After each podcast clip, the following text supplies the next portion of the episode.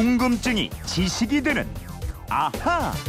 네, 세상의 모든 궁금증을 풀어드립니다. 궁금증이 지식이 되는 아하. 오늘은 휴대폰 뒷번호 6112님이 주신 문자예요. 나무 이름이 꽝꽝나무도 있고 먼 나무, 대패나무 참 특이한 이름이 있다는데요. 이름이 특이한 나무 좀 알려주세요. 이런 나무 이름은 누가 붙이는 건가요? 이러셨어요. 예, 궁금하네요, 저도. 봄나무처럼 싱싱한 강다솜 아나운서 알아보겠습니다. 어서 오세요. 안녕하세요. 오늘이 식목일이에요. 네. 예, 강다솜 씨는 어떤 나무를 가장 좋아합니까? 저는 이팝나무 가장 좋아해요. 이팝나무 네. 이유는요? 음, 벚꽃이 굉장히 예쁜데 벚꽃이 지고 나서 이팝나무가 꽃을 피워요. 아. 하얀색 꽃인데 예. 그 꽃을 굉장히 오래 피워줘요. 어. 그래서 참 좋더라고요, 저는. 야, 그 천지에 그 하얀 꽃이 피어 있으면 너무 아름답겠네요. 진짜 예뻐요. 예.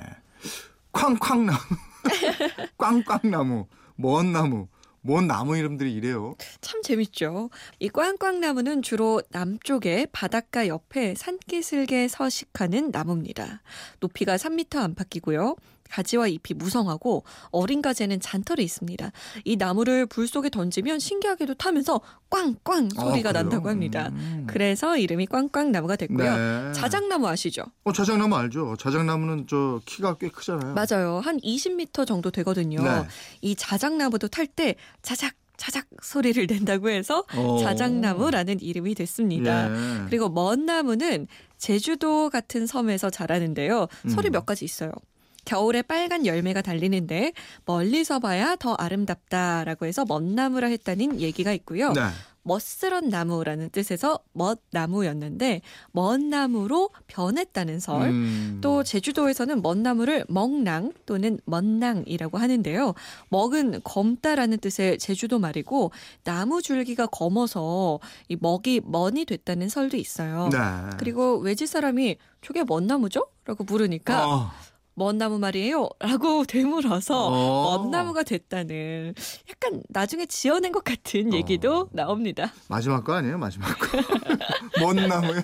예? 먼 나무. 아이고 어쨌든 재밌네요. 네. 그리고 대패집 나무. 어, 남부지방과 일본에 분포하는 나무인데요. 목재가 아주 치밀하고 무겁고 또 건조한 다음에도 잘 갈라지지 않아서 대패 같은 기구를 만들 때 주로 사용하는 나무입니다. 네. 그래서 대패집 나무가 됐고요. 음. 음, 오리나무, 까마귀밥 나무 같은 새 이름과 똑같은 이름의 나무도 있습니다. 음. 이게 오리나무는 오리하고 관련이 있나요? 음, 이게 물에 있는 오리가 아니고요. 네. 숫자 5. 아, 그리고 오리. 옛날 거리를 나타낼 때 쓰던 단위 리가 예. 합쳐져서 오리 나무입니다. 음. 이정표 용으로 오리마다 이 나무를 심었다고 해서 오리 나무가 됐고요. 네.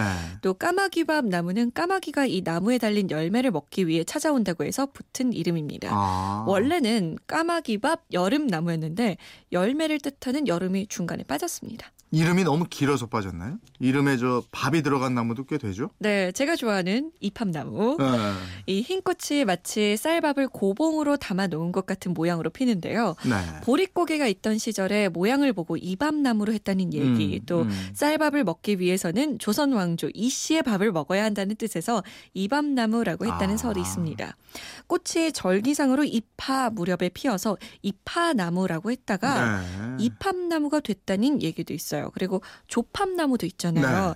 이 나무도 꽃 모양의 조밥을 연상시킨다고 해서 조밥나무에서 조팝나무가 됐습니다. 아, 나무 생김새에서 비롯된 이름이 많군요. 네.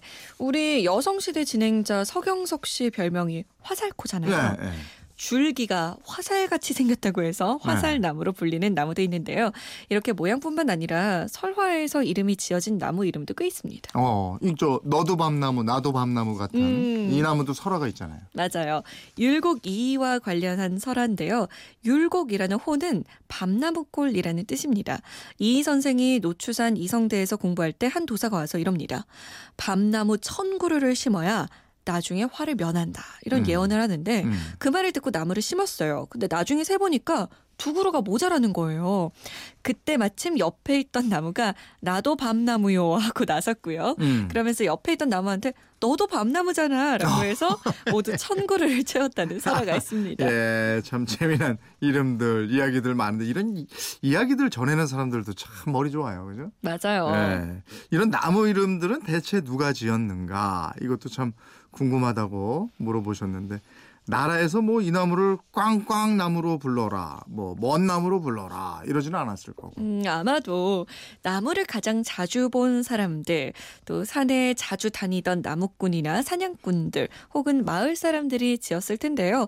옛 조상들이 나무에 처음 이름을 붙일 때는 나름대로 몇 가지 이유가 있었습니다. 첫 번째가 나무 모양을 보고 이름을 지었어요. 네. 나뭇가지가 층층을 이룬다고 해서 층층나무. 나뭇가지가 정확하게 세개씩 갈라진다고 삼지 당나무, 껍질과 속이 하얗고 길게 늘어져서 국수 같다고 국수나무 이런 이름들이죠. 음, 그리고 심지어는 그거를 장작으로 태워본 다음에 그러니까요. 자작나무, 네. 그죠? 꽝꽝도 그런 거라면서요. 아까 대패집 나무 얘기했는데 쓰임새로 이름이 붙은 나무들도 꽤 있잖아요. 네.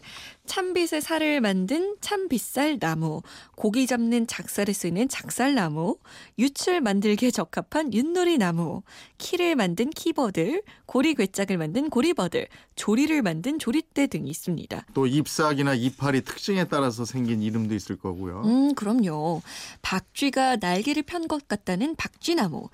잎이 갈라지는 모양이 손가락 8개 달린 손바닥 같다는 팔손이, 잎이 5개로 각각 갈라지고 껍질을 약재로 쓰는 오갈피나무, 고추잎을 닮은 고추나무 많습니다. 아, 또 은행나무처럼 열매 특징을 따서 즉 열매로 보면 살구 모양인데 색이 은빛이라는 뜻의 은행나무도 있죠. 음, 그래서 은행이군요. 이게. 네. 예, 그럴 듯한데 나무 이름들은 또 지방마다 다르지 않았을까 싶기도 하고 물론 같이 불린 것도 많겠지만요. 그렇죠.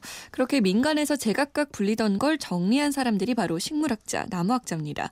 우리나라 식물 이름을 학문적으로 최초로 정리한 식물 도감은 1937년 일제 강점기에 나온 조선 식물 혁명집입니다.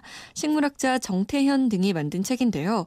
현재 우리가 사용하고 있는 상당 수의 식물 이름은 이 책에서 정리한 것을 따르고 네, 있습니다. 그러니까 이분들이 전국을 돌아다니면서 그림 그리거나 사진 찍고 또 우리 조상들이 붙여서 사용해온 이름 같은 거 수집하고 이래서 정리를 쫙 했군요. 네. 이런 노력이 없었다면 나무 이름도 표준화되지 않고 뭐 중구난방으로 불렸지 않을까 해요. 네. 정말 고마운 분들입니다. 그렇네요. 6111님 궁금증 풀리셨죠? 에, 우리 나무 더 아껴주시고요. 선물 보내드리겠습니다. 이분처럼 궁금한 게 생기면 어떻게 합니까? 네, 그건 이렇습니다. 인터넷 게시판이나 MBC 미니, 휴대폰 문자 샵 8001번으로 마구마구 물어보세요.